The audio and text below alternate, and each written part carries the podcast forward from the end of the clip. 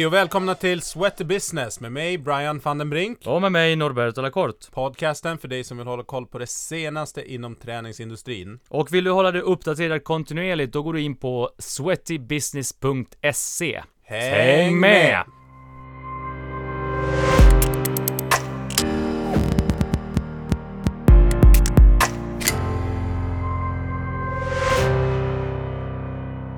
Med eh, sjuttioåtta tusen följare på Instagram så kan man lätt säga att du är en influencer. Du jobbar som varumärkesansvarig på Nocco och en träningsprofil. Välkommen hit Linus Kalén. Tack, tack. Härligt, grymt. Ja. ja, första frågan då, som alltid, hur gammal är du? Uh, jag fick jag tänka efter också. Jag fyller tjugonio sista maj. tjugonio? Ja. Det var tjugoåtta alltså. Ja, men folk gissar ju på yngre. Ja, men du ser, ju ung, du ser ju ung ut. Ja, men alltså, det är verkligen så här, men tjugofyra, man bara, ah, ah. lite till tack. Din, ja. digital... man, vill, man vill inte vara för ung heller. Nej, Din... Nej visa på att man har lite erfarenhet i kroppen. Ja. Hur ung är, in, är ni? Jag är fyrtiotvå år ung. Du ser yngre ut. trettiosju. Du ser också yngre ut. Är det fountain of youth här inne? Vad händer? Håller igång och tränar. Ja, det måste vara det. Så mindsetet tror jag också gör mycket för ens appearance. Det är ju intressant så här, man kollar på back in the days när man tittar bilder på folk som var runt fyrtio ja. för tjugo år sedan. De var ju gamla. Ja. Och så tittar man på många, alltså vår referenser om det, folk som kanske är mycket, som rör på sig och tränar liksom.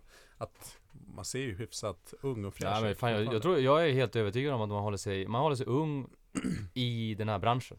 Det tror jag också. Och sen så tror jag att det, det har kopplingen till allt annat, att du skippar spriten som jag tror ja. är en riktig faktor ja, att lur. dra fram Absolut. dig. Eh, även droger och sånt skulle jag säga att det förstör människor ganska mm. hårt. Och framförallt sömn. För man vet att sömnen är viktig för träningen. Mm. Absolut. Då sover man och då så... Ja, men det ger ju goda beteenden. Ja. Men du, du ska bli pappa. Grattis. Ja, tack. Ja, på tal om sömn. Ja. ja. ja, passa på nu. Ja. Alla säger det. Men, eh, ja, fast det är ju så här, alltså, det är så olika. Ja. Vi hade ju Micke Holsten här för ett tag sedan. Eh, han har precis blivit pappa. Eh, och han var ju också så här, ja, men jag fattar inte att folk är så negativa till det här med barn. Alla mm. har skrämt upp mig och jag tycker ja. bara det är härligt. Liksom. Så att anpassningsbar och man gör det bästa och det är ju härligt att bli förälder. Så, att, så känns det hittills också. Ja. Vi har gått, vi går snart in i vecka tjugotvå. Ja. Alltså det har varit... Det är fortfarande en dans på rosor. Mm. Ja. Man får hjälpas åt liksom. Det är vissa saker som blir lite annorlunda. Ja. Hon Nej, lite det, mer sömn och... det är en härlig, härlig tid. Ja, det kan vi inte stryka under på. Jag har två, han har en. Ja, så att... bra. Men du, var, var någonstans är du uppvuxen? Du är inte från Stockholm?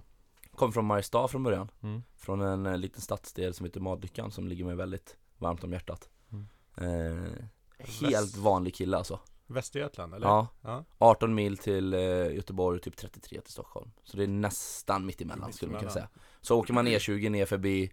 Eh, ja, men typ Eskilstuna och Örebro och sånt, ja, så kommer man så småningom till Mariestad. Just det. Man har en Makedonien som ligger på högersidan och lite industriområden. Ja. Typ. Det är vad som ses. Det är klassiskt. Ja, ja, men för jag vet att du har hockeybakgrund, det har ju jag också. Jag har faktiskt aldrig varit i Skövde, har jag varit, men ja. inte i Mariestad. Där har man haft ganska många hårda duster. Ja. ja.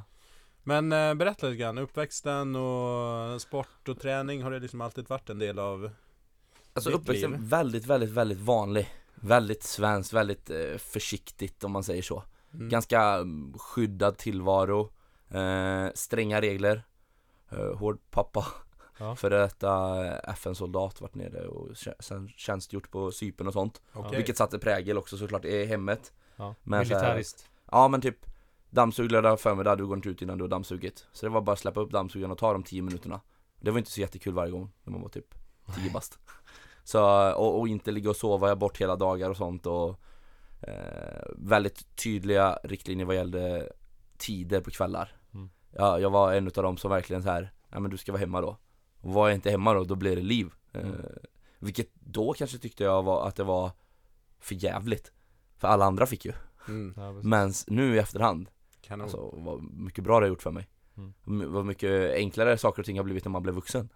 När man du... flyttar hemifrån typ. Ja, bara en, ett inspel där. Jag tänker med tanke på att du ser, senare blev liksom träningsprofil. Jag tänker att den här disciplinen och det, då, att det har ju underlättat väldigt ja. mycket för, för att kunna hålla den livsstilen. Verkligen alltså.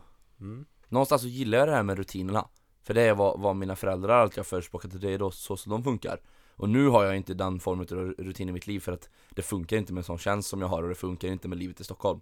Så nu får man, man får köpa det helt enkelt ändå. Men just under eh, åren utav uppväxt och sen när man flyttade hemifrån och, och började plugga, för då hade man ändå en hyfsad rutin med hur dagarna såg ut och när man kunde träna och sånt.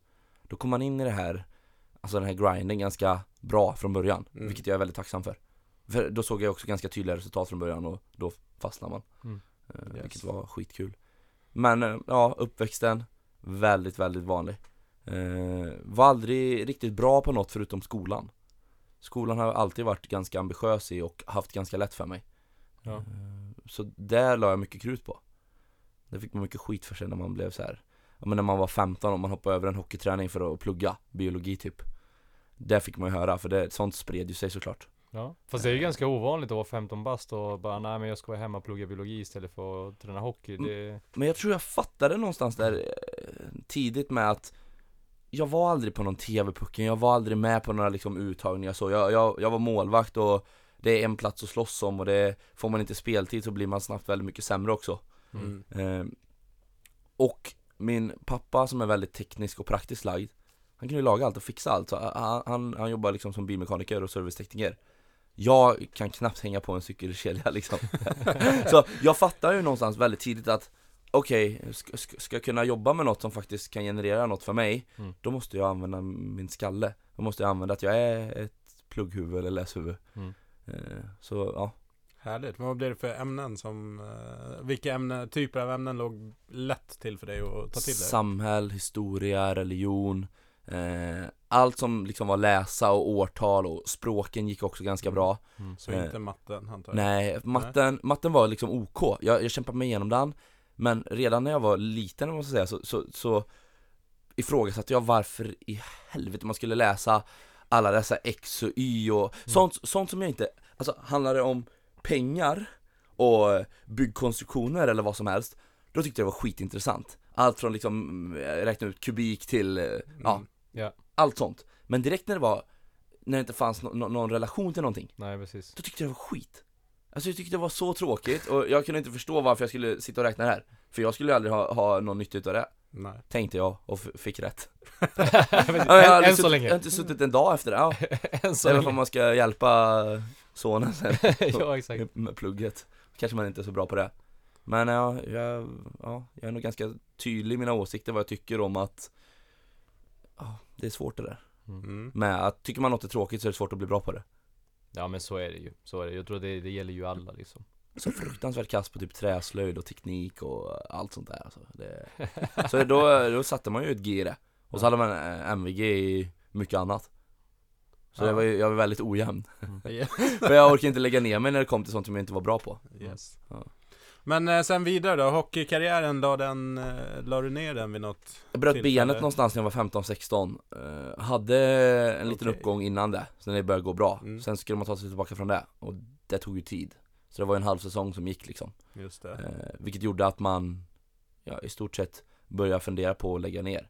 Men kärleken och passionen var så stark, och det tror jag många lagsportspelare mm. känner som har spelat, att i efterhand när man slutar, det är mycket man saknar med det. Svårt att hitta något som ersätter som, det. Exakt. Så, men jag, jag härdade ut, och så, så spelade jag till jag var typ arton och ett halvt kanske. Mm. Och sen så la jag ner skiten i fördelen skolan då. Yes. Mm, för jag var... fattade ju när jag skulle flytta, jag skulle flytta upp till Karlstad och börja plugga. Just det. Eh, en... Eh, kandidatexamen i företagsekonomi. Då förstod jag att nej, jag vill inte jag vill inte spela här uppe. Jag var hockeydomare också, och jag bara nej, jag vill inte dumma här heller. Det känns inte likadant som hemma. Mm. Bara... Så passionen för hockeyn försvann lite då? Alltså att utföra den själv i alla fall, men inte ja. Att följa. Ja. Alltså jag kollar ännu mer hockey när jag slutar med den. Så det Vilket var något... lag håller du på? Eh, inget. Nej. Jag är neutral. Ja. Man behöver vara i min, min roll. Det är bra, det är svårt. Jag såg att ni gick in i något med Dick Axelsson i Färjestad. Ja, han gillar jag. han, han är cool, ja. Profil. Jag håller på alla som, som dricker Nocco. Ja. De blir riktig multisupporter nu för tiden. Ja, men så, så blev liksom svängen. Så egentligen aldrig fått något serverat på silverfat, och, och aldrig haft de dyraste prylarna, och aldrig riktigt varit bra på något. innan jag hittade till styrketräningen. Mm. Var det i Karlstad? Eller Värmland? Ja. Karlstad var det? Ja, ja, jag stack upp till Karlstad då. Jag kollade, liksom, jag kollade avstånden hem. För jag ville ändå flytta hemifrån. Jag ville ha en liten bit, men jag ville inte att det skulle vara... Jag ville liksom inte upp till Norrland. Nej. Utan jag ville ha ja, men en och en halv timme som det är från Karlstad. Det var, det var perfekt. Mm. Då kan man ta sig hem och upp på en torsdag till söndag och sådär om man vill.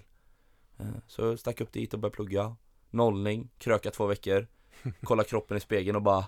För då kom man ändå från... som fotbollsspelare och hockeyspelare och var, det var inte så mycket muskler, men det var en ganska schysst fördelning mellan muskler, eh, fett och, och, och, och hur rippad man var. Mm. Så man gillade ändå det man såg i spegeln då. Man hade inga problem med självförtroendet gällande det i alla fall. Så kom man upp och så, så krökar man i två veckor och käkar skitmat. Och jag är sån att äter jag onyttigt och går upp i vikt och äter jag nyttigt och går ner i vikt. Mm. Jag har haft väldigt lätt för att antingen bulka eller dieta. Och får ofta mycket skit för också liksom. Mm. Folk, direkt när man dietar och det börjar gå undan och man ser resultat, bara, du har så lätt för det.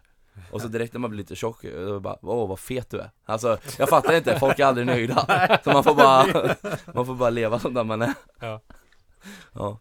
All right. Men och, du började köra styrketräning i Karlstad. Mm. Var, var det liksom direkt så här, ja men kärlek vid första ögonkastet eller? Men typ alltså.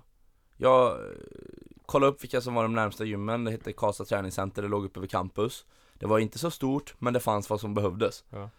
Så jag tecknade ett kort där. Det var mitt första helårskort någonsin på gym. Jag hade bara haft lite så här tio kort och varit och kört mage och sånt inför somrarna innan. Mm. Eh, la upp ett schema på att jag skulle träna fyra dagar i veckan.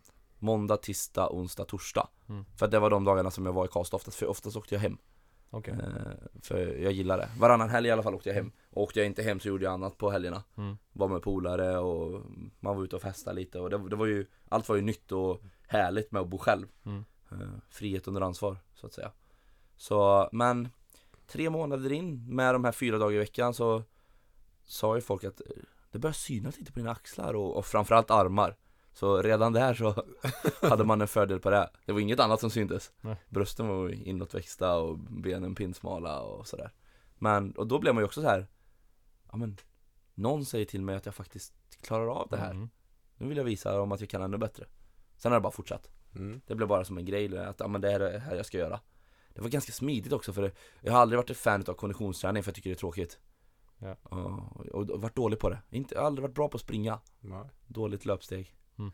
Så jag är bra på att gå, gå långt. Så det, alltså helt plötsligt så, okej okay, jag byggde upp musklerna. Sen så hittar man till det här med att börja dieta. Och då kunde man köra cardio och cardio, det kunde man, då kunde man gå. Mm, shit vad nice att bli ändå hyfsat vältränad på att kunna gå. Just. För något som jag faktiskt tyckte var relativt nice. Inte alltid kanske, men nej, ofta. Men hemma kär, alltså du verkar vara otroligt nära din familj. Ja. Än idag. Ja. Så det verkar. Och det måste ju betyda jättemycket för dig under hela din uppväxt i stort sett. Ja, och ha den tryggheten liksom. Ja, verkligen. För som du säger, du säger så här, ja men jag var egentligen inte bra på någonting.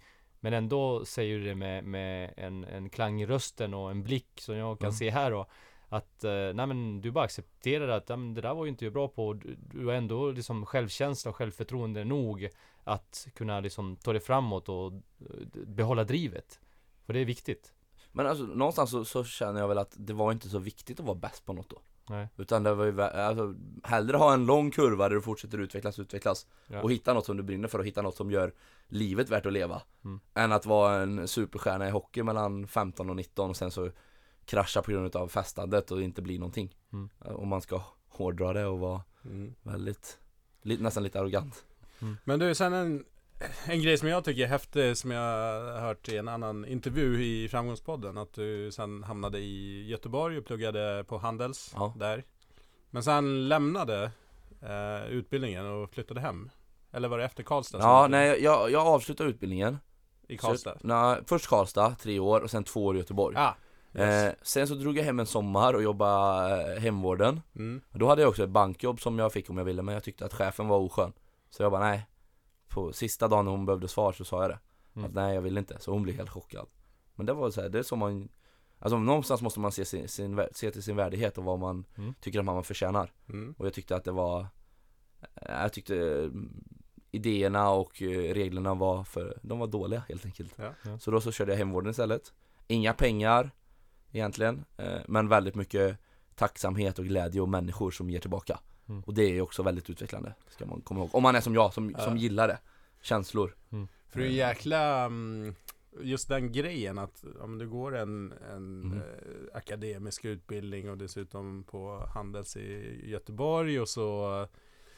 Ja, men hem till att jobba i äldrevården, hem, hemvården. Jag kan tänka mig att liksom pluggkamrater, trycket utifrån, bara, men vad gör du för någonting? Ja. Hur var det? Ja, det var väl kvällar när man låg och tänkte så här och man visste ju vad folk sa.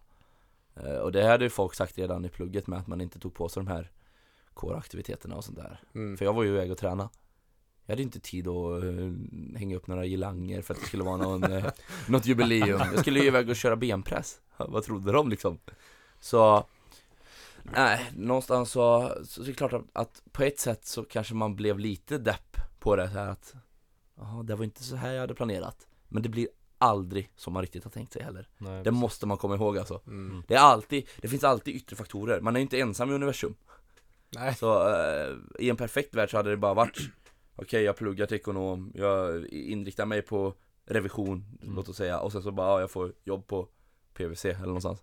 Alltså det är ju en perfekt värld, men min värld har inte varit perfekt på det sättet, utan det har varit lite, man har tagit lite omvägar och följt känslan. Alltid mm. här nere. Alltid, jag har alltid känt i magen fall det är något jag inte mår bra av. Mm. Till exempel som, då stack jag hem, jobbade lite i hemvården, sen så sökte jag jobb. Eh, var arbetslös under sju veckor. Svinjobbigt, träningen har aldrig gått så dålig. Jag blev övertränad typ direkt. För att jag inte... Jättetungt att vara arbetslös. Jag, jag är en sån, jag vill ha saker att ta tag i. Mm. Jag vill inte ha uh, oplanerade dagar. Det har jag inte ens när jag åker på semester. Nej. Utan då gör man saker. mm. uh, Sen är det klart att det kan vara någon dag då och då som, det är, som man, man behöver ta i kapsel lite. Men jag stack ner till Göteborg igen. Jag fick uh, jobb som uh, kundservice på, på bank där nere. Och uh, jag frågade så här, när, när släpper ni fram oss liksom? När får man, när får man egentligen visa vad man kan? Jag behöver inte sitta och spärra kort längre, utan det har jag visat att jag kan nu. Ni måste ha, ja. Alltså det är så pass stort att ni måste ha större behov än så för att gå framåt, för att utveckla företaget. Ja. Eller utveckla allt, utveckla människorna. Eh, bara, nej men två år ska ni sitta. Först kanske ett år mot privat kundservice, sen ett år mot företag. Mm. Och mindre, då börjar man med mindre företag och medelstora och sen så går man uppåt. Och jag bara så här, två år. Alltså... Var, var, två år. Alltså, när, jag, när jag hörde det, det bara ek i huvudet. Två år. Jag trodde jag skulle säga, ja men fyra, fem månader så ska vi nog kunna släppa fram mig lite mer.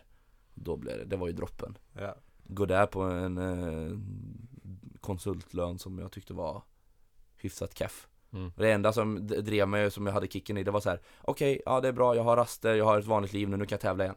Så tävlade jag och så kom jag tillbaka och så gjorde jag min bästa tävling någonsin. Mm. Så jag fick ju det här med att jag kunde köra morgonkardio, jag kunde sköta alla mina måltider och jag kunde träna exakt så länge jag ville träna mm. på, på kvällen. Och det är classic bodybuilding som du... Det var classic bodybuilding då. Så det, just det livet, den inramningen passade just tävlingen väldigt bra. Mm. Men ja, man la ju varenda spänn man tjänar på de här resorna och hotellen. Och jag åkte upp till Oslo och tävling, tävling och ner till Malmö och...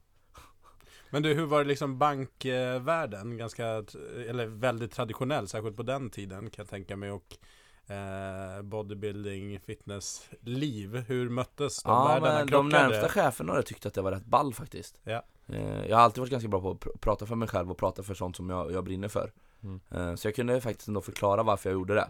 Och sen så, så tog jag en andra plats på en av tävlingarna. Så då plockade jag med mig pokalen och, och visade liksom. Mm. Då blev det ju stor, stor, stor hyllning. Mm. De, alltså, muskler attraherar människor, så är det bara. Mm. Så de gillar det ju ändå, de gillar att se den här förvandlingen. Alltså det är väldigt, hur många människor har inte någon, någon gång tänkt att ja, men, till den här sommaren så ska jag faktiskt gå ner lite i vikt. Ja, för mitt eget bästa. Typ i varje sommar, tänker jag. Och väldigt, väldigt mycket många. Folk. Ja. Och då så, att se det på nära håll för en vanlig person som har som vision att gå ner lite i vikt, att se någon klippa. Jag klippte nog tjugo då, kilo. Wow. Det är nog ganska ballt. Mm. Under typ sexton veckor eller någonting kanske. Ja, det kräver ju en jäkla dedikation liksom. Ja. Det, det är ju det, och det är ju, vi snackade ju med Ove Rytter som också var här och, och det här med, det är många som inte förstår. Det är just det här att man förutfattade meningar om människor som håller på med vissa saker. Det kan ju vara vad som helst, men mm. bodybuilding i synnerhet tror jag många har liksom förutfattade meningar om och fördomar om. Men, men den träningen och den dedikation som kräver för att, för att nå de målen som ni ändå har, som mm. tävlar i det, det är helt galet alltså. Ja, om man ska dra skillnaden mot att spela fotboll och hockey så var det så här att då behövde du bara, du gjorde ditt bästa när det var hockeyträning och fotbollsträning. Sen resten var ju inte lika viktigt. Mm. Nu blir det väldigt viktigt med maten. Alltså jag menar, nu är det viktigare med det här, i och med att konkurrensen hela tiden går upp. Men då visste man inte det och då tänkte Nej. man inte på det. Vilket gjorde att livet var kanske lite enklare att få ihop. Men eh, jag har alltid tyckt att det var kul. Jag har alltid varit väldigt måldriven. Mm. Men att jag tycker det är roligt att klara av saker. Det är nog det som tog mig framåt i skolan också. Jag såg hela tiden fram emot amen, att byta skola. Efter mellanstadiet så skulle jag upp. Alltså redan i femman visste jag att så här, men nu vill jag vidare. Mm. Medan andra bara, jag vill bara att skoltiden ska ta slut. Så jag får ut och börja jobba och tjäna pengar. Jag kände aldrig så. Jag kände att jag hade det ganska bra när jag gick i plugget. Mm. Ja, jag, även fast man hade säkert uppskattat det ännu mer idag med eh, typ gratis mat och sånt där. Ja, men raster och ja. Alltså, man, man tyckte att dagarna var långa när man gick åtta trettio till femton tjugo. Ja. Man var ju knäpp i huvudet, man var ju bortskämd. Så jag hoppas det är många snorungar som lyssnar, för kan de få ta, ta åt sig åt det redan nu. Ja. Man tänkte så här, åh, det kommer vara så bra när man får ett jobb. Får ett jobb då, nej, då äts tiden upp. Speciellt om du är driven, om du gillar det du gör. Jag Absolut. kommer ihåg när jag pluggade, jag pluggade på Örebro universitet och då hade vi rätt mycket tio föreläsningar. Ja. Det var på håret alltså att man hann dit för ja. att det var liksom tog sovmorgon och kom in i det ekorrhjulet liksom. Och så tänkte man att ah, men jag ska bli chill och ha ett jobb liksom. Och så bara, ah, men vänta nu, jag hade hur mycket tid som helst ja. då och sen försvann den tiden. Jag kommer ihåg det, jag pratade, jag har en coach som heter Ali Komai som är en väldigt nära vän till mig. Det är alltid han som jag har jobbat med och alltid han som jag har bollat allt med. Och så sa jag, ja, men jag ska, börja, jag ska tävla första tävlingen när jag fått ett jobb. Han bara, nej, alltså, du ska tävla när du fortfarande är kvar i skolan. Ja, men jag vill inte att det ska påverka mina studier och mina resultat och sånt. Mm. Jag bara, nej, men det kommer du inte göra. Du kommer må bra utav den här maten. Du, du, alltså att, att få bort sockret och, och fettet till, till viss del i, i din föda, det kommer vara bra för dig. Och jag höjde snittet den terminen, som jag, för, min första tävlingstermin. Mm. Så han hade ju rätt. Och jag tog valet att tävla, vilket jag är väldigt glad över. Mm. För jag vet ju tusan för man hade gjort det sen annars. Det var ju... Ja, då, då, då, då rullar ju liksom livets hjul på när man har fått jobb och massa annat som kommer in i, i skallen på en och så vidare liksom. Så ja, alltså, det var ju också en bra utmaning med att så här, klarar man det här på studiebidrag och när man ändå ska skriva en, vad kan jag skriva, var det en e-uppsats då eller? Ja, det var det nog. Mm. Då är det så här, aha, då borde jag verkligen klara det när jag sitter som banktjänsteman. Ja. Och det gjorde man. Spärra kort. Ja. Men du, du, du är ju väldigt publik liksom och inom alla, alla aspekter. Men är det några så här fördomar som du vet eller förutfattade meningar som, som du vet om att vissa, alltså folk som du har stött på, som folk har om dig som du liksom kan sparka undan benen på? Ja, men det är väl att man skulle vara korkad och fåfäng och arrogant och fake och hycklare och right. Man kan, jag kan fortsätta hela dagen för det, ja. Alltså. Men vadå, får du höra sånt? Ja, men direkt det, liksom? Ja, inte, inte, inte jätteofta direkt, men via omvägar och via låsta konton på Instagram och, ja. Men det... det finns alltid hatare. Ja, men jag har haft det väldigt bra ändå. Mm. Jag har inte haft så jättemånga. Nej. Det, jag har haft så mycket mer kärlek än hat och då har man kunnat fokusera på det. Det är nog för jag, jag är nog sån som person också. Man väljer lite vad man vill se och vad man vill ta åt sig. Sen så folk yes. kommer ju alltid prata. Mm. Det gör man ju själv också. Ja, men så är det. Men eh, vi kommer ju komma in på Nocco för att den leder ju någonstans sen vidare till Stockholm. Men jag tänker vi kör sista mm. där kring. Har du någon eh, träningsfilosofi som du lever efter? Så jag hade vardagen? nog kanske mer förr, men nu är det mer eh, jag försöker bara få, få in det för jag vill jag tror att om man börjar tappa kontrollen över det, då tror jag att man blir sämre och sämre. Uh, nu, just nu i mitt liv så handlar det om att jag ska få det gjort och jag ska hålla i det. Så mm. ibland så tar jag ett par dagars träningsuppehåll och sen så är jag tillbaka igen. Och mår aldrig liksom dåligt över att jag vilar, utan snarare tvärtom att ja, men nu är jag sugen igen, nu vill jag köra igen. Uh, så, för jag tror att de här långa uppehållen, det är de som kan vara förrädiska. Mm. Så även fast jag har mycket jobb och mycket... med privatliv och allting att det, det skulle ju, jag kan ju lätt fylla mina dagar med allt annat och skippa och träna, men jag håller ändå i det för att jag vet att jag, jag vill det på lång sikt. Mm. Vill liksom inte tappa på lång sikt, jag vill i alla fall hålla mig kvar det jag är. Du mår bra av det? Ja, exakt. Så nu, igår började jag dieta igen. Ja. Ja, en liten hemlighet som man avslöjar här. Är det så? Ja. Är det tävling på gång? Inga tävlingar utan bara för att klippa ner. Ja. Mm. Skengravid nu då man. Det har gått upp lite vikt. Du kanske inte känner igen så att du är i topp till, till förlossningen. Ja, precis. Man vill vara klar i skallen. Ja, mentalt, mentalt kan det vara, kan det vara en utmaning, så att det är absolut. Jag tror min sämsta träningsperiod var de första mm. sex månaderna efter födsel. Då var det utmaning. Um, vi hade vägen. ju lite utmaningar med sömn och dygnsrytm, men också att ah, alltså ska man då helt plötsligt dra iväg och träna när, när det har varit en jobbig natt och ja. sådär. Det, mm. det var en kämpeperiod, tyckte jag. Jag förstår det. Men så är det ju inte för alla, men jag bara säger, för mig var det liksom den absolut tuffaste perioden mm. att få in träning på. All right, nice. Men för, sen hamnade du sent om sidor i Stockholm via någon hemlig jobbannons för ett hemligt projekt, som jag, som jag förstår det. Ja. Hur, kan du berätta lite grann? Ja, men om man bara spolar tillbaka och bara drar det då, så körde jag klart eh, gymnasiet i Mariestad, stack upp och pluggade tre år i Karlstad, eh, stack ner till Göteborg, körde två år. Sen så blev det lite hatt som hatt mellan eh, hemvården och det här bankjobbet. Och sen så struntade jag helt plötsligt i, i bankjobbet, för jag kände bara nej, det är inte värt det, det är bättre att jag drar hem. Så jag hyrde ut min lägenhet, jag drog hem till Mariestad, jag tog jobb hos hemvården igen, jobbade med människor. Alla var glada över att jag var tillbaka. Jag var också glad över att jag var tillbaka. Ja. Träningen gick topp, jag mådde bra av mitt yrke och jag fick vara nära min familj. Det var tre väldigt bra saker. Mm. Det som saknades var kanske utmaningen, kreativiteten och pengarna. Så man hade liksom, vågskålen är, slår ju alltid lite fram och tillbaka. Mm. Eh, plötsligt en dag så har jag ett eh, Facebook-D M från en person som undrar ifall hon får slå mig ett samtal. Mm. Det var ju Kattis, K- Kattis. som du också ja. känner. Så hon ringer när jag är inne. Jag är inne hos en tant och hjälper till, och jag tror jag, jag diskar precis och plockar lite där tomglas och så. Så hon ringer och så frågar hon bara, kan du komma upp på en intervju imorgon? Vi behöver, behöver träffa dig i Stockholm. Jag bara, jag kollar kalendern, bara, ah, det är lugnt, jag är ledig, jag kommer. Ha bra, spara kvitton på tågbiljett, så, så tar vi det sen. Men var, var det ett jobb som du hade sökt? Förlåt. Nej, nej, nej. Alltså, Utan, jag, jag visste inte ens var hon kom ifrån. Alltså, right. Men jag såg, jag såg att hon jobbade på, på Vitamin Well. Mm. Uh, och det här är då Katarina Karlsdotter som var, ja, hon har väl varit med i princip från, från starten. Uh, ja, hon har varit med Vitamin länge. Well. Mm. Vi kan ska, vi kan ska förtydliga också att eh, Vitamin Well, Nocco ingår i samma, samma företagsgrupp. Liksom. Mm. Ja, exakt. Yes. Och även Barebells, eller hur? Ja, de blev förvärvade för, förra året. Mm. Mm. Så jag åkte upp, intervju, det gick bra, tyckte jag. Jag gick in som, som jag gick till en skoaffär när jag kom upp till Stockholm. Ja. Det var typ tredje gången i Stockholm kanske som, som jag var uppe, så man har inte varit uppe jättemycket heller. Så jag gick in i en skoaffär, så tänkte jag, jag måste nog ha nya skor. För jag hade ett par typ turkosa Nike-dojor med rosa snören. Schysst. Och sen så kollade jag på de här skorna i butiken, och sen bara så här, bara, fuck it. Om det inte är någon som vill ha mig som jag är, då kan det kvitta. Så sket jag ju att köpa skorna. Ja. Så gick jag på intervjun, och det första någon sa, hör för mig, var så här: shit, vilka nice skor du har. Och man bara, det här stället kanske faktiskt är något på riktigt. Just. Så jag fick väldigt bra feeling och, och bra vibes och allt sånt där.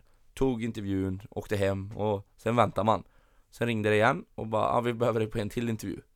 Så fick jag komma upp en gång till. Eh, och den samma dag då? Nej, uh, jag tror det. Då man vågar inte. Aldrig byter, don't fix it. Nej, broken.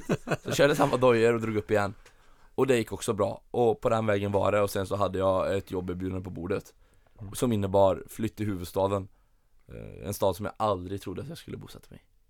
Jag trodde liksom att jag var G B G for life. Som, som störst liksom, om man säger så.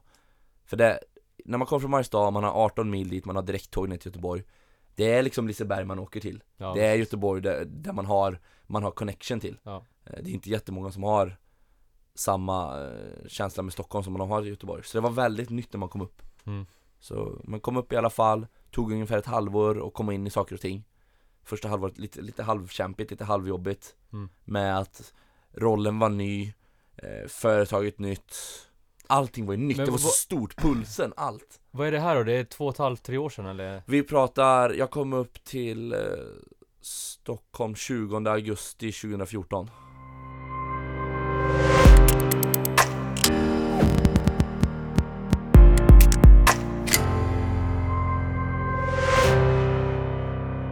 Men då var det alltså för Nocco, så då skulle Vitamin Well...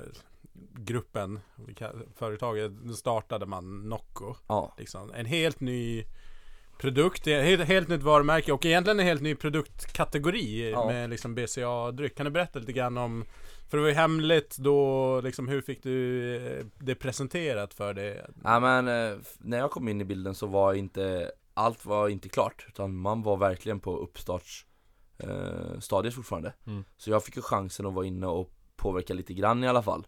Vad man tyckte om design och vad man tyckte om smaker och vad man tyckte om eh, namnet och, och så vidare.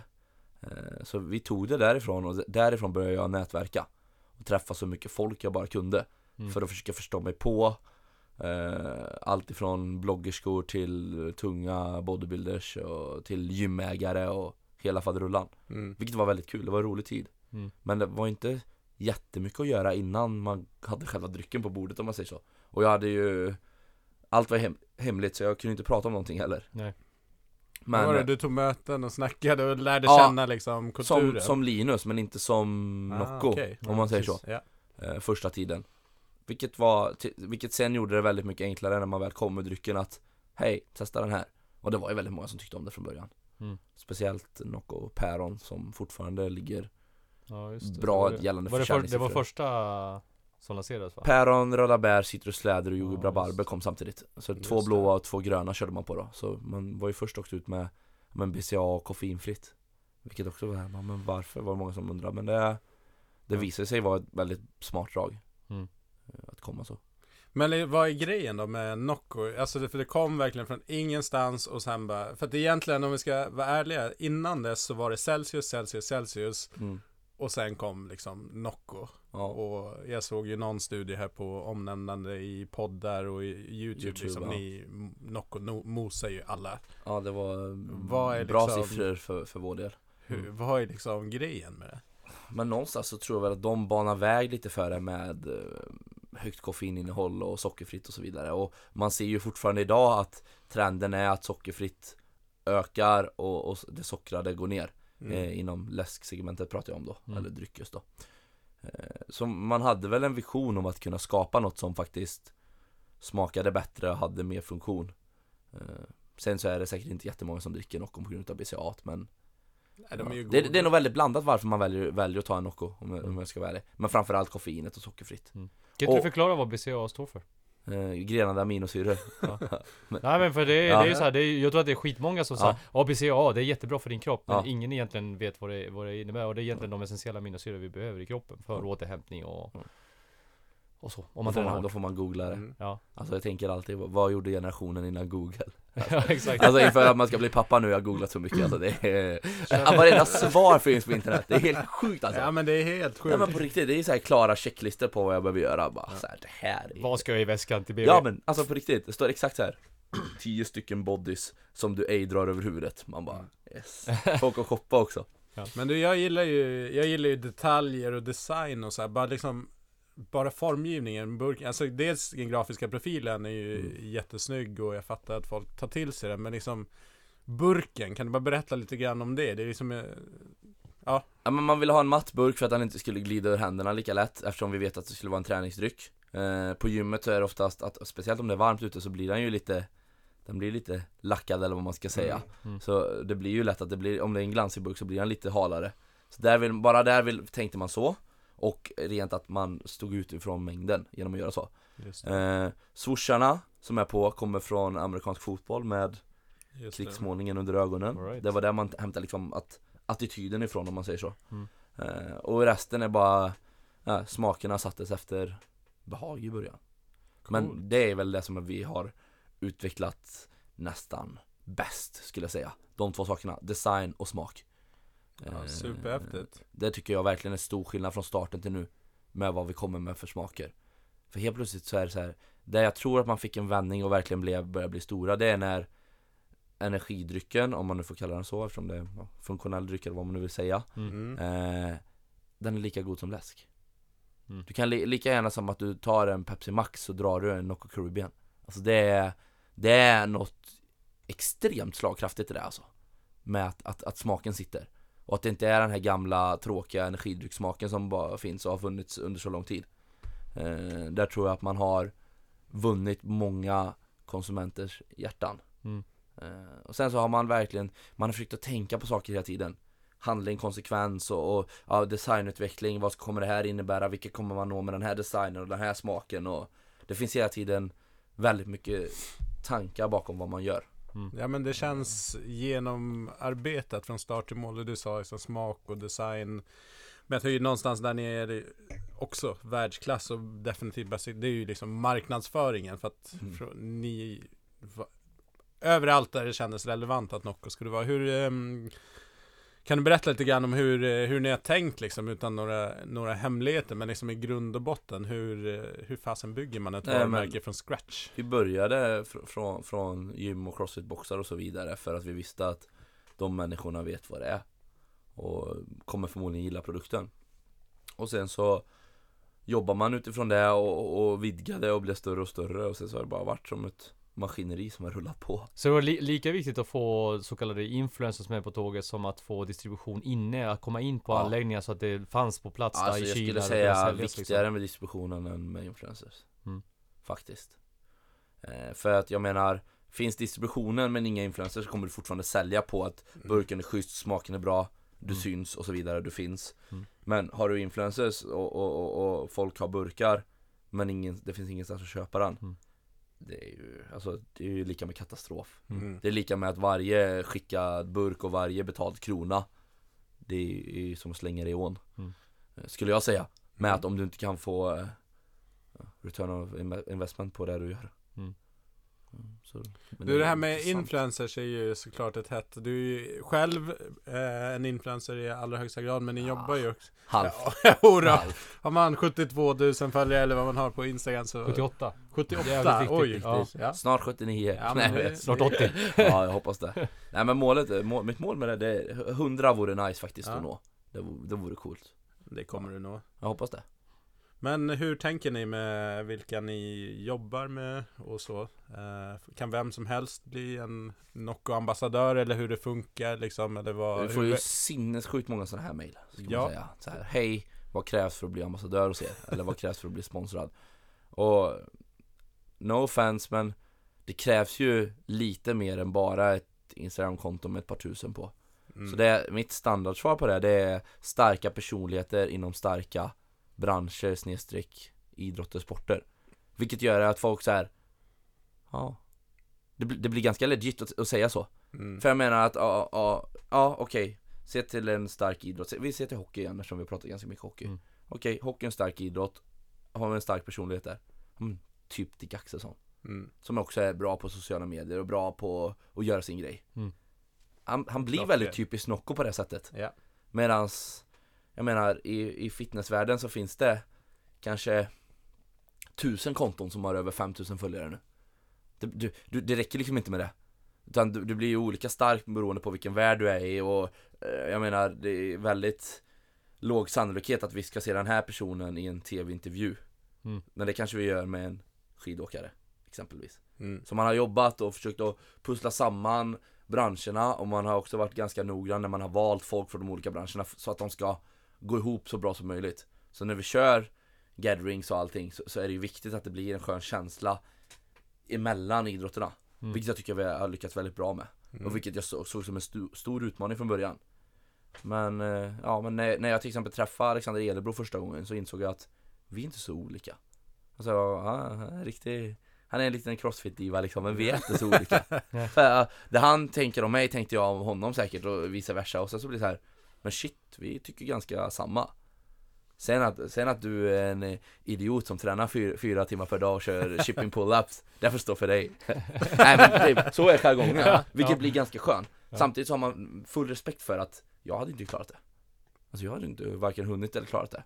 Mm. Vilket gör att man blir väldigt, man blir ödmjuk inför uppgiften mm. och man behandlar alla så likt som det verkligen går. Mm. Men du, du snackar om i Framgångspodden så snackar du ju om att eh, det är ju en livsstil. Ja. Livsstilsdryck eller ja. livs, alltså Nocco-livsstilen. Ja. Vad är det då? Ja, men, väldigt målmedveten, hungrig, ofta med ett leende på läpparna. Gillar resor, gillar människor, gillar utmaningar. Mm. Hela den biten. Man kollar mycket liksom hur personer är. Mm. Uh, så ja, typ så. Ja, bra. Det, det var ju sånt som vi målade upp i, i förhand också med att så här. Det här är vad vi letar efter. Det här är vad vi vill vara. Image, helt enkelt. Mm. Men du, jag tänkte, med influencers och liksom sprida varumärket genom andra personer så finns det ju såklart en, en riskfaktor. Jag menar, vi har haft allt ifrån Tiger Woods till Petter Northug och liknande. Hur eh, gör ni liksom någon riskanalys innan? Eh, eller struntar ni liksom i den delen? Jag tänker kanske egentligen primärt på fitnessbranschen där, ja men det är ju ingen hemlighet att det pågår liksom en, en massa doping hit och, hit och dit mm. liksom, både för att bygga upp sig och för att deffa ner mm. sig själv. Gör ni liksom någon eh, riskanalys eller liksom så att ja men det är så här det är i den här världen, det lägger vi oss inte i, utan det är viktigare vilken person det är än, än nästan alltid annat. Så gör man en riskanalys och så tänker man så här, oh, vad finns det för möjlighet? Men innan något är bevisat så är det svårt att säga varken bu eller bä också. Ja. Vilket gör att, att det är väldigt svårt att ställa sig till frågan på förhand också. Och ibland får man ta chansningar helt enkelt. Ja. Men till exempel om man skriver kontrakt så tar vi alltid med i kontraktet att om man skulle, om du åker dit, om du blir fälld för exempelvis dopingbrott eller narkotika eller våldsbrott eller så vidare, det, det står liksom i en av paragraferna.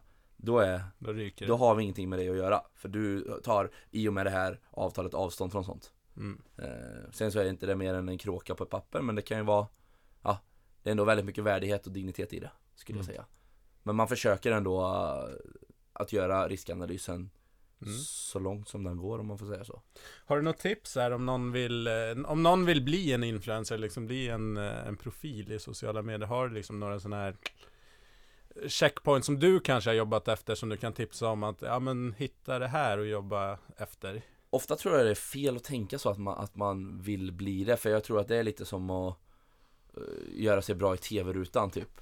Mm. Att det är klart att träning kan ge dig en bit på vägen, men ibland så krävs det att man har lite man har lite förspänt också.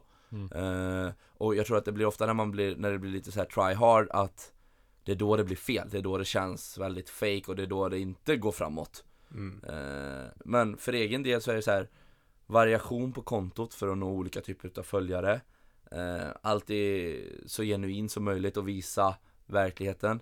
Jag har liksom visat när jag har gått åt helvete och jag har kraschat min mage eh, inför en tävlingssatsning och bara gått ut med det och, och varit så, bara så mycket mig själv som möjligt. Och det har, det har varit väldigt lyckosamt för mig att vara så. Och sen så har jag alltid tänkt att så länge man inte ljuger så behöver man inte komma ihåg vad man har sagt. Det är väldigt bra. Ja. För att om man pratar med folk och man ljuger, då måste du hela tiden komma ihåg vad du har sagt. Ja, vad jag, jag visste inte, det är från det, jag, jag funderar på fallet typ Axwell i någon dokumentär eller något som säger. Ja, jag, jag typ känner också igen det, men det är jävligt bra. Jag anammade det och bara tänkte så här, shit, så där har jag levt hela mitt liv. Det där är ju sjukt bra. Ja, så. Det är ju sjukt bra för att eh, nej men digitala världen är ju svår för att vissa, om man följer vissa konton, eh, nu har ju du som strategi och har blandat innehåll, men vissa kör ju strategin att de kanske bara en viss typ av inlägg och mm. då kan man ju få uppfattningen att man alltid är på Bahamas och surfar liksom och, och ja, eller rippad, alltid liksom. Kör selfies. Ja. Alltså jag har en av mina bästa polare, Mackan G, han har tio k på Instagram nu. Ja. Han kör bara selfies, jag säger till honom, vill du ha bättre kvalitet på dina följare så måste du lägga upp mer från ditt liv också. Så du kan inte bara leva på att du har a pretty face. Det kommer liksom inte ta dig hela vägen. Det räcker, det räcker tag, inte så. Ja, det, men räcker inte, tag, inte det räcker väl till tjejerna liksom. Ja. Det är på den nivån det är. Men du, du, vi ska gå in på, vi har ett par sådana här följa lyssnarfrågor som vi ska ja. ta med dig. Ja, jag kikar lite faktiskt. Ja, men eh, en av de grejerna som jag funderar på, det är så här att ni har ju vuxit jäkligt snabbt. Eh, exponentiellt, helt galet. Fan, grattis. Tack. Skitbra jobbat. Mm. Kul att höra. Eh, när, när jag, jag följer ju lite grann eh, YouTubers, eh, eller inte lite, ganska mycket ja. olika. Eh, Tim Ritchie bland annat i England. Ja. Jag såg att de bara, han langar upp, ja, men han langar upp en, en, en burk Nocco och jag bara, va? Det är ju svenskt. Det kommer ju, så att ni har ju verkligen lyckats. Det är en bra vän till mig också. Är det det? Ja. Kul. Vi känner varandra. Vi ja, men de var ju, de var ju på fit- fitnessfestivalen här. Och, och jag har varit och över hos dem kanske fem gånger. Coolt. Ja, så ja men de, de gör det jävligt bra. Tim ja. Ritchie var tips på YouTube om man gillar CrossFit. Alltså jag tror han har typ lite samma attityd som mig också. Mm. Med att what you see is what you get. Ja men verkligen. Alltså, det, det får, den känslan har han alltid gett mig. Att det har aldrig varit något fake. Det har alltid varit väldigt genuint. Mm. Han är ganska tydlig med när han har blivit skadad. Eller om mm. det har gått bra också för den delen. En, en jäkligt tydlig grej som vi såg, bland annat vi diskuterade ju efter fitnessfestivalen. Vi drog ju upp så här, vilka var vinnare och, och man kan ju verkligen säga att ni var ju en av de stora vinnarna i fitnessfestivalen. Barebells, Nocco bredvid varandra mm. och sen så hade ni Gym Shark också ja. i närheten där. Eh, Gym Shark också har gjort en djävulusisk resa, det är ja. ett helt annat kapitel i och för sig. Men Vad finns det för utmaningar framåt nu? Vad är liksom, för jag vet att ni expanderar, ni är utåt Medelhavsländerna, Spanien, eh, Dubai tror jag du ja. nämnde också, va? Och Asien. Ja, en del. Hongkong, Singapore mm. och sånt. Eh, fokus är väl de största marknaderna i Europa och försöka göra samma resa som man har gjort i Sverige där. Vilket inte är lätt när man har jobbat med distributörer och sånt. Alltså distributörer, det är svårt att få en distributör att förstå kraften och hur mycket kärlek det faktiskt behöver för att man ska faktiskt kunna förvalta det och göra någonting framåt. Mm. Eh, men nu håller vi på med lite egna kontor, vi letar efter lite egna personer så att man kan faktiskt styra det lite hårdare och tydligare uppifrån Stockholm då, om man säger så. Mm. Som ändå är huvudkontoret. Mm. Eh, så det är väl utmaningen. Att fortsätta driva det och fortsätta utveckla det. För jag menar, kan man göra resan man har gjort här i Sverige på nio miljoner människor så borde man kunna göra det på... Mm. Ja. Så det är Tyskland, England, Spanien, Spanien. Frankrike... Frankrike är inte inne på än. Nej. Eh, lagstiftningar det... och sånt. All right. Som är lite, det är väldigt olika i olika länder. Det är därför jag får ofta frågan så här, men varför la du upp en bild på Nocco med hundrafem milligram koffein? Mm. Och det är för att det är olika regler i olika länder. Just det. Till exempel Benelux och Belgien, Nederländerna och Luxemburg så är det mm. så här att i D V H, om jag minns rätt nu, så får inte burken utav funktionell dryck vara större än en tjugofemma. Och Nocco är ju en trettiotrea centiliter alltså. Mm. Så då har vi fått göra nya burkar för just den marknaden. Ja. Som, de ser så gulliga ut också. Och då tänker man... Ja. Och, och det är också lite med vad det är för koffeingränser och vissa ja. vitaminer är förbjudna i vissa länder och inte i andra. Och right. det, är, det, är jäkla det är en stökig värld och vi sitter på extremt mycket olika recept om man säger så. Ja. Eftersom om du kör till exempel Caribbean och har den på tio marknader så kanske det är fem olika recept på den. Bara för man måste justera. Ja. Men ja. det kan man alltid kolla i bak på burken så är det. Det som står på burken är vad som är i. Mm. Uh. Vilka är de största konkurrenter då? Oj, bra fråga alltså. Men, jag har inga.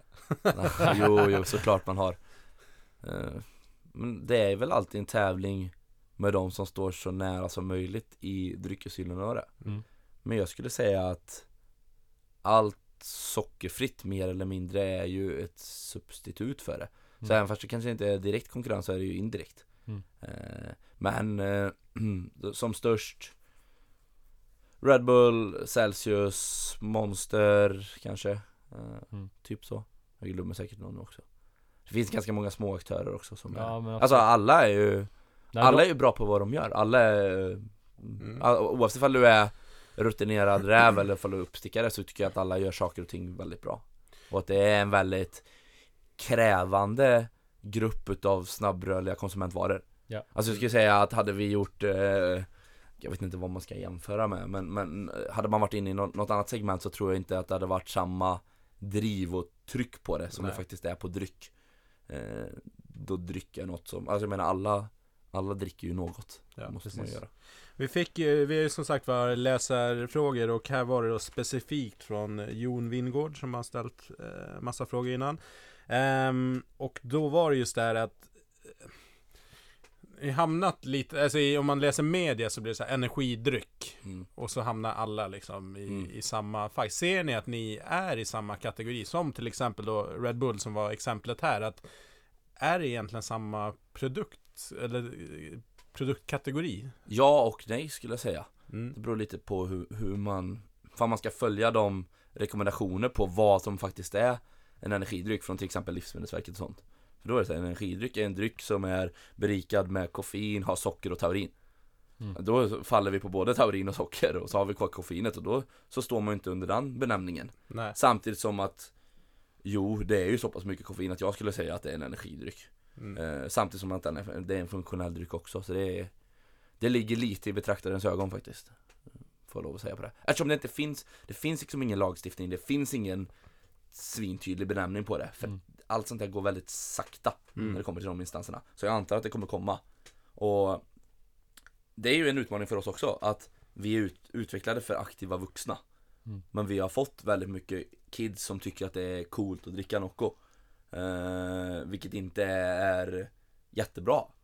Varken för dem eller för oss. Nej, för jag fick, jag fick faktiskt den frågan igår eh, av en som följer oss och han sa det, ja men hur ställer ni det till alla kids som tycker det är skitballt och springer runt med Nocco-burkar och för det är ju ett ballt varumärke ja. Och de tar till sig det blixtsnabbt liksom. Ja, det är inte nice, och det, det som jag tycker är bra, det är ju att dagligvaruhandeln och, och, och alla matbutiker och så, de har en rekommenderad ålder och, och uppifrån. Mm. Vad är det då? Det är femton eller vad är det? Nej, sexton tror jag. sexton, okay. Jag tror det är femton sexton är det i alla fall. Ja. Vilket vi tycker är väldigt bra, och vi får hela tiden frågan hur vi skulle ställa oss inför en kommande lagstiftning. Mm. Och självklart beror det på hur den skulle vara utformad. Det är svårt att svara på en sån sak innan man vet just formatet på det och ja, vad det faktiskt betyder. Men säg att det skulle bli som så att, att de sätter sexton som, som åldersgräns, att det är lag på det, att de kiosker och sånt kan åka på böter. Mm. För oss vore det ju väldigt bra såklart. Mm. Alltså för oss vore det ju att vi visar, vi vill ju stå bakom det, för vi vill ju ta ansvar. Mm. Vi ser inget behov av att de ska köpa våra produkter. Vi tycker att det är onödigt. Mm. Så jag rekommenderar det aldrig. Sen så är det, det, det, det är så individuellt också hur man ser ut i kroppen och hur, hur välutvecklad man är. Så är det. Jag menar, ta en ta en, ta en typ, vad är någon crossfitter som, som är sexton bast men väger nittio kilo i kroppen. Kille pratar vi om nu. Det är klart att den killen kommer klara av att dricka en Nocco utan att få några som slags men av det. Mm. Men ja, mm. ett känsligt ämne och ett väldigt viktigt ämne för oss att, att lyfta och vara tydliga med. Men du, det är en, det är en lukrativ eh, business. Eh, en följdfråga här från Jon. Eh, är det en fördel för er om fler kommer in och driver hela liksom segmentet energidryck, funktionsdryck framåt, eller hur ser ni liksom på konkurrenssituationen? För jag antar att fler kommer försöka, man har ju sett vissa som försöker eh, ta sig in på just B C A A-fronten. Mm. Eh, ja, så länge de kan göra lika bra som vi har gjort det, så är det väl, eh, ja, det, då är det väl en bra grej, för det skulle utveckla kategorin, för det är vad vi har gjort. Yeah. Gett kategorin tillväxt. Eh, men så ni är inte alltså, man tänker inte så mycket på det. Ni kör ert race. Ja, alltså någonstans så vet man ju så här, okej, okay, det vi har gjort, det är bra, och vad vi måste fortsätta med nu, det är att inte vara nöjda, men vi måste fort, fortsätta vara hungriga. Vi är fortfarande den här hungriga vargen som vill framåt. Mm. Eh, och någonstans där så, då blir det ju så här att vad konkurrent A eller konkurrent C gör, mm. det ska inte röra oss i ryggen mer än att vi behöver steppa upp vårt eget game eventuellt. Uh, så ja. Yes. Man, man, jag gillar ju konkurrens. Jag, jag, jag, konkurrens gör att man, man utvecklas, tycker jag. Det tar fram det bästa i personer som faktiskt klarar av att hantera situationen. Ja, precis. Uh, mm. Oavsett ja, om det är design härligt. Eller smaker eller vad det gäller. Bra mindset. Du, vi, vi, har, vi har ju lite träningsfrågor och sådana grejer. Du svarade ju på en. Eh, om du eh, mm. har någon tävling på gång och sådär, då har du redan svarat på vad du ligger för kalorintag, och nu dietar du, så att eh, mm.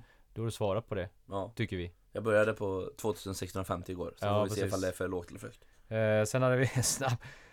Bästa tips för att bli stark i bänken? Ja, träna bänk. Yes! Snabbt svar. Exakt. Nej, men följa Josef Eriksson på sociala medier.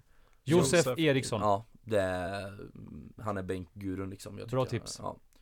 Förespråkar högreps, mm. förespråkar... Han, han, han, har, man, har man lyckats så som han har gjort under de här åren, så då, då vet man vad som gäller inom bänkpress. Så det rekommenderar jag. Schysst. En eh, mammafråga här. Varför får man inte dricka Nocco när man ammar? Ja, det är väl helt enkelt för att det går väl igenom kroppen och kommer ut genom bröstmjölken, tror jag. Ja. Nu är jag ingen superduperläkare här med. Nej, men... och, och jag har inte kommit så långt själv i mitt egna Nej. Familjeliv, men jag gissar på det. Mm. Så är det i alla fall varför man inte får dricka eh, Nocco när man... Eh, när man är gravid med koffeinet, det är ju för att det påverkar ju den ja. Lilla där nere. Mm. Och sen har vi en, en annan fråga då, det är många som undrar, du, du är ju anställd utan Nocco, du är ja. Inte delägare i bolaget. Nej, anställd. Du är anställd. Så anställd av Vitamin Well i grund och botten då, som, ja. Som är moderbolaget. Eh, men jobbar i stort sett bara med Nocco. Mm. nittio procent. Sen lägger jag väl kanske tio procent på Barebells också. Mm. Som, som jag tycker är också ett ett fett varumärke mm. som har gjort sig, skapat sig sin egen värld och så vidare. Mm. Uh. Också lyckas väldigt bra.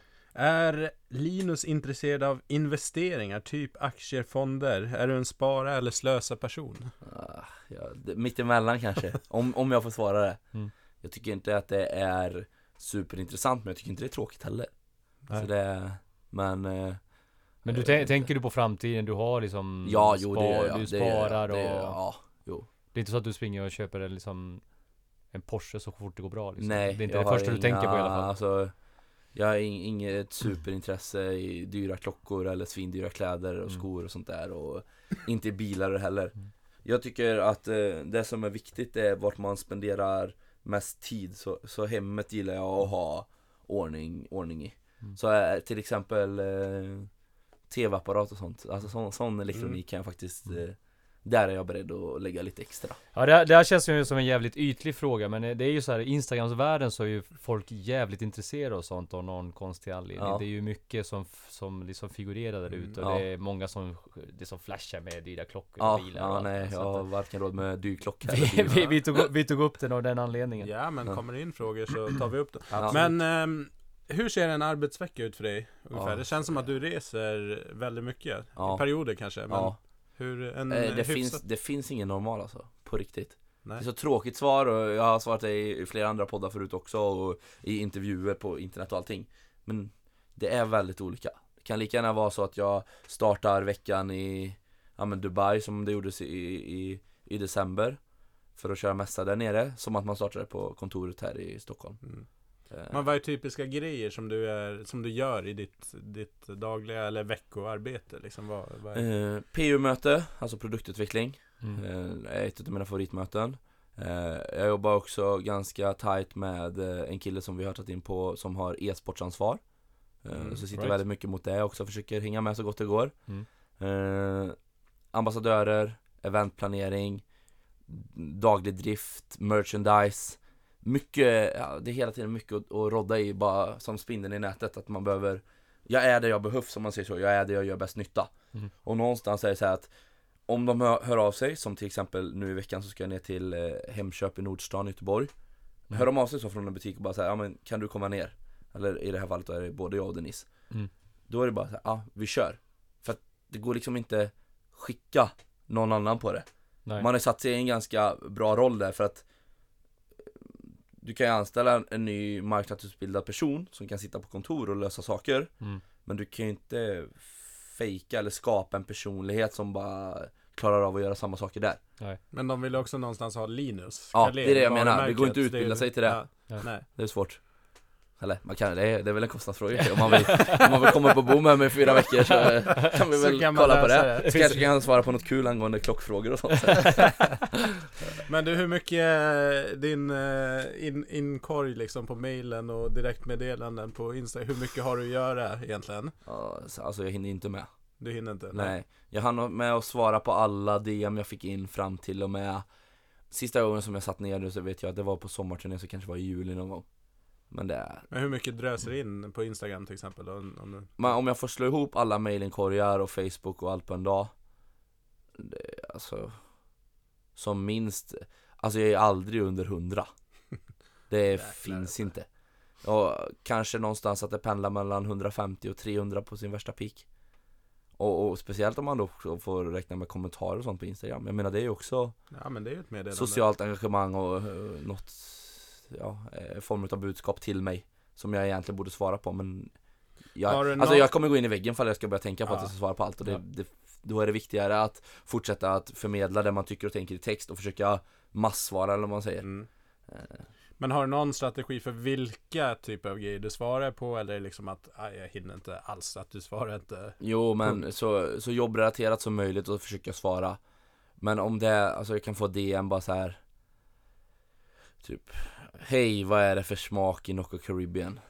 Alltså, det är svårt att hinna med sådana jobbsaker om jag ska vara ärlig. Mm. Så då får man oftast gå och kolla på aromämnena på baksidan. Så eller hej, hur ska jag träna bänkpress? Ja, mycket sånt också. Mm. Hej, skulle du hinna träna med mig då och då? Och det är så här, man vill svara och helst vill jag träna med personen också. Ja, klart. Men vad ska, vad, ska, vad ska jag göra? Nej. Alltså... då kommer jag inte ens bli fyrtio. Då är det ingen idé vi pratar om att se ung ut som fyrtio.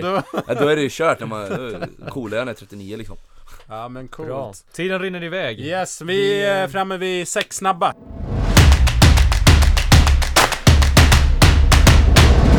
En app som du använder sjukt mycket. Preg Life. Preg Life. Ja, för att följa graviditeten. Ah. Men det är ju väldigt mycket nu. Så, men ah. ja. Den annars då, om det är i liksom... förutom sociala medier, har någon liksom så här app som du, som du använder som hjälper dig i din vardag? Ja, men T V-matchen gillar jag för att se vad det är för sport ungefär ja. på, på dag. Även fast jag inte kanske inte kollar på allting, så kanske man sitter i bilen och får köra lite sportradio och sånt emellan samtal och jobb. Eh, annars så tycker jag appar som är bra, det är också appar där man plockar över foton från kameran. Där, ja. där sitter man ju mycket. Mm. Och där har man väl ett tips för folk som vill bli bra på sociala medier och sånt. Att du, du behöver en kamera för att du ska jobba, för att du ska kunna jobba så seriöst som möjligt med det. Mm. Och då är de apparna väldigt viktiga för mig. Yes. Shape-app om jag dietar för att räkna kalorier. Mm. Jag, borde ta, jag borde ta fram telefonen så kanske jag kan ha några mer tips. Ja. Um... Instagram. Ja, men sociala medier goes without saying. Ja, precis. Den, går, den lyser rött på Linus skärm. Det var så mycket aktivitet. Kolla vädret på, på någon app här. Och... Nej, alltså apparna jag använder det är mest här. Kanske... Praktiska. Ja, verkligen. Ja. Sånt som faktiskt underlättar min vardag. Parkeringsappar för att slippa hålla på och springa till mm.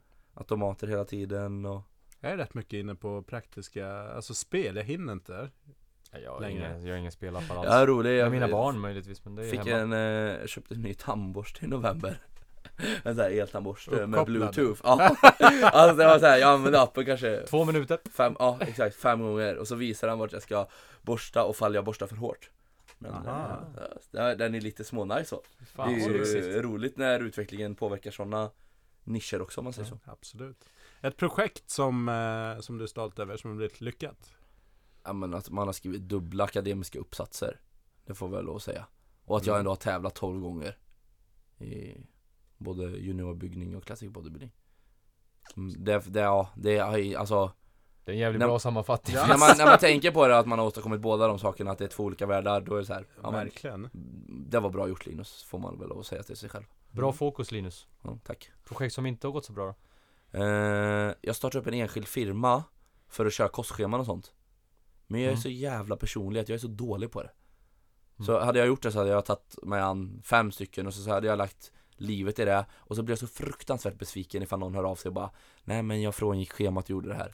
Det är anledningen varför jag inte är P T och varför jag hjälper folk. Ja. För jag jag, jag jag sätter in för mycket personlig värdighet i det. Du är jävligt engagerad liksom. Ja, det går inte alltså. Jag kan inte höra det. Jag bara så här. Då är det, det är en utav få gånger som jag känner mm. fuck off. På riktigt. Ja. Eh, den, den mäktigaste personen i din telefonbok eller kontaktnät? Ja, det är så sjukt svårt för det är ganska subjektivt hur man skulle mäta mäktig. Mm. Men... Och det är, och det är en subjektiv det är precis, fråga. Det är precis så det ska vara. Ja, då, jag, jag tror jag svarar mm. Hiton. Emil Kristensen. Just det. Ja. Ja. Gameman. Ja. Gått igenom ett ganska tufft liv och åstadkommit väldigt mycket bra saker. Mm. Och är alltid... Uh, fan, jag, jag, jag tycker om honom. Jag tycker om vad han gör och jag tycker att han har väldigt mycket inflytande när det kommer till gamingen. Och det, och det är väldigt många som vet vem han är mm. och så vidare. Han har en bok som är aktuell ja. eh, om honom. Ja. Som, jag, som står på min inköpslista i alla fall. Som jag tänkte läsa. Jag klippte igenom den på sex timmar på en flight till New York i december wow. faktiskt. Ja. Jag fastnade helt. Och så, dels för att jag tyckte den var bra. Mm. Och dels såklart för att jag känner honom. Mm. Då blir det ännu mer när man får allting skildrat ja, i text. Klart. Inte bara vad man har hört via luncher och sånt. Mm. Så det, nej, det är en... Jag vet ju att via Vitamin Well så har du bland annat träffat Zlatan. Har du några genvägar? Jag ska vi, ska vi FaceTime? Nej, jag skojar. Ring upp Zlatan nu. Kan ja, vi vilja in honom i podden? Ja, nej, nej. nej. Träffat eh, två gånger. Varit väldigt glädjefyllda möten bägge gångerna. Varit mm. väldigt, han har varit på skönt och bra humör. Och så, ja, nere, i, nere i Paris var det väldigt roligt. För då var det så här, då hade han ju fixat biljetter och så till hela bolaget i och med att han jobbar med dem. Ja. Eh, så fick vi se en match. Jag tror han gjorde tre mål och de vann med typ fyra noll. Och då kom han och hälsade på oss på hotellet sen. Var ganska nöjd också. Kan jag väldigt nöjd, bra humör. Skadefri då tror jag. Ja. Eh, och sen så var det så här, alla var ju också så här att ah, nu kan du ta dina... fyrtio, säg att jag hade fyrtio tusen följare då. Mm. Nu kan du ta dina fyrtio tusen följare och dra för nu kommer det en riktig stjärna. Och jag bara, ja okej, okay, ja, jo, jag, jag gillar honom också. Liksom. Han är han är kung. Mm. Och så kommer han och så kollar han på mig inför alla andra och då var vi väl nittio personer kanske. Mm. Och bara, dig känner jag igen, säger han på skånska till mig. Och jag bara, va? Yes! den är, alltså, den är ja, det är sånt som när man säger själv så det låter som att man ljuger om det. Ja, ja. Men jag har ju ögonvittnen på det som bara, och de bara, fy fan. Sen så, så kollade han på armarna och så sa han, vill du ha några träningstips på hur du bygger armar så kan du väl säga till. Och då så svarade jag, vill du ha tips på att röka på sociala medier får du säga till. Och då tror jag han hade typ elva komma nio miljoner. Så det var, ja, det var, det var skön, skön jargong. Ja, så, kul. Cool. Du blev ju intervjuad i lokaltidningen ja. också med anledning av det. Ja, ja, det är lite roligt faktiskt. Härligt. Du, det kanske är samma person eller så är det någon helt annan, men har du haft någon, någon annan förebild kanske när du var yngre? Kan jag inte stämma hit, men har du en förebild liksom som någon du ser upp till? Ja, alltså det är ju min mormor som är nummer ett. Ja. Med tanke på hur enkel hon är men ändå hur bra hon har levt sitt liv. Ja. Uh, inget körkort, kan inte simma, aldrig sitta på ett flygplan. Så vi är så olika, mm. men ändå så olika. Uh, vilket gör att jag, jag ser verkligen upp till henne. Hänger hon med i din värld liksom? För nej, du... för fan. Nej. Alltså, det, och det är underbart. Kan du förklara vad du jobbar med? Alltså, ibland så har jag lagt en bild på henne och så bara, ah, nu fick du tre tusen likes här. Jaha, ja, vad innebär det här då? Ja. Typ så här. Ja, nu har hela Mariestad i stort sett sett den här bilden. Och, nej, vad säger du? Så det är, ja. Och jag tror att hon, hon, även fast hon inte riktigt fattar så är hon väldigt stolt mm. över att man...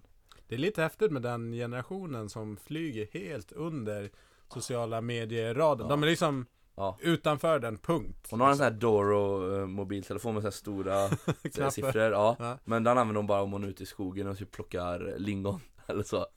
Men annars är det liksom hemtelefon, mm. inget internet, vanlig kabel-tv, så de kanalerna och radio. Och, ja, och inget kök och du inte kan simma och sånt. Alltså hennes liv kontra mitt liv. Mm. Och nöjd liksom. Ja, oh, så nöjd. Mm. Och blir förbannad ingen... om man köper för mycket presenter till henne och sådär. Och, ja. Det är, jag tycker det är sjukt charmigt. Ja. Jag gillar verkligen att komma upp till henne, för det, någonstans så blir jag ju indragen lite i hennes liv då, vilket gör att jag glömmer bort mm. tempot går. Varva ner lite. Folk har alltid frågat hur nervös man är inför att jag tävlat i classic bodybuilding. Mm. Och jag har aldrig varit nervös en sekund in, inför att jag har ställt mig på scen, vilket man egentligen borde vara med tanke på att det kanske är femtonhundra personer som ska se det i tankarkalsonger. Mm. Men jag har alltid tänkt så här, ja, snart så sitter jag hos mormor och käkar lite kött och potatis igen och ja, i hennes värld och hos henne. Hon, hon kommer alltid älska mig oavsett vad. Mm. Och någonstans där inne är det där, det, det är det som har betytt något för mig. Mm. Då är jag, alltså vad jag, om jag placerar mig femma eller tvåa eller om folk hatar eller älskar mig, det är ju skitsaksamma. Ja, jag har ju någon stabilitet att stå på där. Och det kanske är det man också kan återgå till när man säger så här att jag var inte bra på något när jag var liten. Men det spelar liksom ingen roll. Det blev ganska bra ändå. Ja, det har gått hyfsat. Eh, en trend, och då inom träning eller liksom dryckesvärlden där du befinner dig, som du tror kommer vara tydlig framåt. Ja, jag får svara på sockerfritt igen alltså. Sockerfritt? Ja, mm. jag tror att folk... Det kommer hålla i sig. Ja, och jag tror också att skillnaden nu, och om man kollar fem till tio år tillbaka, mm. det är att smakerna kommer nu också. Alltså det är så här, då var det skillnad och då kunde en vanlig person känna skillnad. Om man ser till min pappa som aldrig någonsin har varit någon slags... En kille som har, har gått mot det här segmentet. Mm. Han tycker ju om Nocco. Och det är inte bara för att jag jobbar med det, utan han, han verkligen tycker om det. Mm. Han bara, det här är gott. Och det tror jag är det mest väsentliga när det kommer till det här. Att det som var innan med proteinpulver och allting, det var ju att det smakade skit. Då var det för oss, vår värld. De som åt det utav en funktionell faktor. Mm. Nu är det folk som faktiskt tycker om det också. Mm. Vilket jag tror, jag tror att det är väldigt bra för världen. Att det blir så. Jag fick ju ett par flak av Kattis för några, några år sedan. Och det var i samband med att min fru då var gravid. Jag kan säga, jag drack inte särskilt många utav de där, trots att hon då inte fick, uppenbarligen fick ja. dricka. Men de försvann ja. rätt snabbt. Mm. Så det är, jag tror på det. Har ni haft någon smak som har misslyckats eller? Ja, julmust. Julmust. Ja, ja, det finns ett par smaker som jag tycker som inte alls håller samma standard som vissa andra. Vilket ja. också syns väldigt tydligt när det kommer till försäljning. Mm. Och vilket då blir ännu tydligare hur viktigt det är att sätta smaken innan man släpper den på marknaden. Vilket jag tycker många konkurrenter har failat med och fortsätter faila med. Mm. Eh, man Men... glömmer hur viktigt det är att ska du dricka en hel burk tre deciliter utan någonting, då, då måste smaka bra eller åtminstone okej. Okay. Mm. Annars är du körd. Men du, du nämnde ju så här produktutvecklingsmöten, för hela bolaget Vitamin Well är ju ett extremt innovativt bolag. Nya liksom brands, nya smaker, nya mm. produktkategorier. Ja. Hur snabbt jobbar ni med innovation? Liksom hur, från idé till produkt och ut till butik? Så i en perfekt värld så hade man nog behövt kanske mer tid än vad man tar sig i vissa lägen. Men sen så har vi vissa större projekt som hela tiden går framåt och, och tar för sig och blir bra. Så, men det absolut mest, mest hetsiga, det finns två hetsiga projekt. Nummer ett är Nocco Tropical.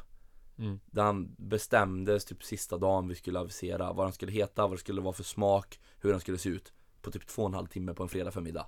Vilket är helt sinnessjukt. Yeah. Och den blev väldigt bra. För, med tanke på hur stora vi var då, det var, det var eh, sommarryck, då gjorde, den gjorde väldigt bra ifrån sig. Så den blev väldigt viktig i Noccos historia och är fortfarande en smak som, som står sig högt i rank. Eh, och sen har vi isglassen, som, den sockerfria som vi släppte förra sommaren, Nocco Ice Pop. Där var det ju verkligen så här. Alltså idén kom typ första april, vilket nästan låter som ett skämt också. Den borde kommit i september, idén. Den kom april. Och vi lyckades ändå pusha ut de här N- när, ja, men när är den ute på hyllan då? Den var ute i hyllan sista veckan i juni. Så det, vilket är helt sinnessjukt eftersom vi inte ens hade någon... Alltså man har ingen fabrik eller någonting då, utan då är det ju... Och man är ju inte smaken klar eller någonting. Så det är liksom sätta igång direkt bara design, vad det ska vara i, prover, prf, allt bara. Ett jävla maskineri. Det är sjukt att det går så jäkla snabbt idag. För jag menar, fasiken, det är ju bara att gå tillbaka till tio år sedan i, i, i tiden. Och de, de drycker som fanns, de hade ju smakat exakt likadant i tjugo år, trettio år, jag vet inte. Men idag är det så här, det är nästan, det är nästan att det krävs om man ska lyckas, att man faktiskt tillhandahåller olika smaker ganska verkligen, ofta. Verkligen. Och nu kanske jag väcker en björn som sover, men jag fattar inte hur de här största företagsjättarna, de här som ägs av gigantiska imperium med varumärken, inte kan vara bättre på utveckling ja. än vad de är. Och det ser man väl nu som ett exempel med att eh, Estrellas Linchips kom för ungefär ett år sedan exakt. Mm. Tog hela Sverige med storm. Och jag menar, det är ju inte, det är ingen supermagi den, mer än att man har fått upp proteinet lite och fått ner eh, fettet. Eh, vilket gör att den blir ändå mer okej okay att käka med tanke på vad det är. Fan, den har jag missat helt. Alltså. Ja, ja, så nu, så för ett år sedan så kom de med den. Ja. Den har gått väldigt bra. Den finns i, i South Korea. Lean chips. Lins. Så det är, Lins ja, så man chips. Har en, en bas okay. som är på typ linsmjöl, rismjöl och majsmjöl. Right. Så det är ju... Ja, mjöl liksom. Mm. Men det är ändå bättre än sour cream and onion vanliga skulle jag säga. Yeah. Och de är jävligt goda. Eh, så, så de får en liten shoutout här. Mm. Eh, unpaid. eh, och sen nu kom O L V med liknande då. Fast man minskar påsen med tjugo gram och man har inte gjort det riktigt lika bra. Men jag tycker det tar för lång tid. Mm. Det tar för lång tid i mejerihyllorna. Det tar för lång tid i kolonialhyllorna. Allting tar för lång tid för dem. Mm. Men det är alltså, inte så här stora maskinerier. Det är för jo, många jag tror som ska det. vara med i processen. Jag tror det. Jag tror att de missar det. Jag tror att det sitter folk som har suttit för länge. Mm. Ja, det kommer för långt. Du är ju mitt i myllan. Du är ju ute på... Jag såg Liljeholmen förra veckan. Ja. Liksom ute och träffar ja, målgruppen och pratar riktigt. och frå- frågar. Det är ju inte alltså, så att vdn på något stort... Jag vet nej. inte. Coca-Cola är ju inte... ute i, i eller, eller marknadschefen ja. för den delen, att de är på plats i butik liksom och känner av vad det är som händer ute på marknaden. Det var lyckosamt för oss, för det var ju när vi kom med Nocco så var det som det blev en väldigt stor nyhet från början. Mm. Eh, vilket det också förtjänade och uppmärksammas om. Men eh, jag, jag har verkligen jag tror att det är de här som sitter som är fyrtio bast och uppåt och faktiskt ser gamla ut. Det där rättar han till det på vägen. Det där... Det där ja, men vi, vi håller med. Jag menar, vi har ju samma, det, är ju, det är ju samma debatt som vi ständigt diskuterar i, i träningsbranschen, alltså gymbranschen. Det, det, är ju, det är ju väldigt mycket så. Det kommer upp nya grejer som sticker från sidan mm. och, och wow, var kom de ifrån? Mm. Och så råkar det vara, eller så är det digitalt exempelvis. Och så är det några tjejer eller grabbar som inte ens har någon liksom, träningsbakgrund knappt. Men precis. De kommer på en jävligt bra app eller någonting. Mm. Liksom, så att, det jag tror är att man behöver inte uppfinna hjulet igen. För, däremot så behöver man förbättra det. Ja. Det är skillnaden med när man kommer in i de här branscherna. Mm. Jag menar, vem älskar inte chips med lite färre kalorier? Det är samma liksom... Men Nocco Caribbean. Alltså folk älskar ju ananas. Det är ju supertrendigt. Mm. Mm. Så ananas och koffein i kombination. Och på en varm sommardag. Mm. Det är klart som tusen att det går hem. Men det är ju mycket jobb bakom det. Det är inte bara att göra någonting för det. Nej. Men jag tror att vi forts- kommer fortsätta se en, en, en utveckling i speciellt svenska butiker och sånt. För vi ligger väldigt långt före väldigt många andra. Men när det räcker med att åka över till Norge så är det bra mycket käffare än vad vi har, om man får säga så. Mm. Nej, men absolut, så är det. Bra, cool. Var, om man vill följa dig i sociala medier, vart gör man det enklast? Eh, på Linus Kalén. L-I-N-U-S-C-A-R-L-E-N. Yes, Instagram. Har ja. du någon Facebook-page också? Nej, jag, Nej. Har en, en, jag har en liten gilla-sida där, men det, det är inget jag jobbar med, så den kan Nej. man skita i. Däremot så tycker jag man ska subscriba på Denise YouTube-kanal. För där är jag med väldigt mycket och där har vi ganska mycket planer på att fortsätta utveckla. Mm. Vad heter den då? Ja, Denise Moberg. Ja. Så där. Men där, kan, där hittar man genom mig också det. Så det är bara håll utkik efter stories och sånt. Men skicka bra. Inga meddelanden i hopp om att få något svar, särskilt om det är dumma frågor ja. Som dyker upp överallt. Men om det är snälla saker, då, man, jag läser ju allt och tar ju till mig allt. Så där får man gärna skicka. Ja. Yes. Fan, jag kanske får ta en dag när jag bara... Alltså när jag satt senast så tog det fyra timmar att gå igenom alla D Ms. Nu tar det nog tjugofyra då kanske. Mm. Ja. Alltså, och, saken är med Instagram, det börjar hänga sig när man svarar på för mycket också. Så när jag väl har tiden och sätter mig och svarar på Exakt. Kommentarer, då kommer så här, det gick inte att kommentera. För att då tror han att det är spam. För att jag sitter och, och svarar i kapp. Vilket gör att då, blir, då, då tar man telefonen och sen så ligger han i andra sidan vardagsrummet igen. Ah, ja. För man blir, man blir less. Ja. När jag väl vill göra och när jag väl har tiden att göra så får jag inte göra. Coolt, stort tack, tack för att du tack tog dig tid. Vad grymt snack. Tack för att jag fick komma också. Ja. Riktigt nice.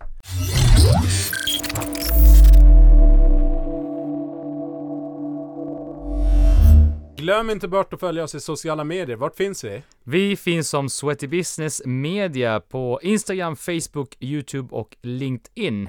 Och rata oss jättegärna i er poddspelare så vi kan nå ut till ännu fler lyssnare. Precis. Och glöm inte bort nu, vi finns på sweaty business punkt se.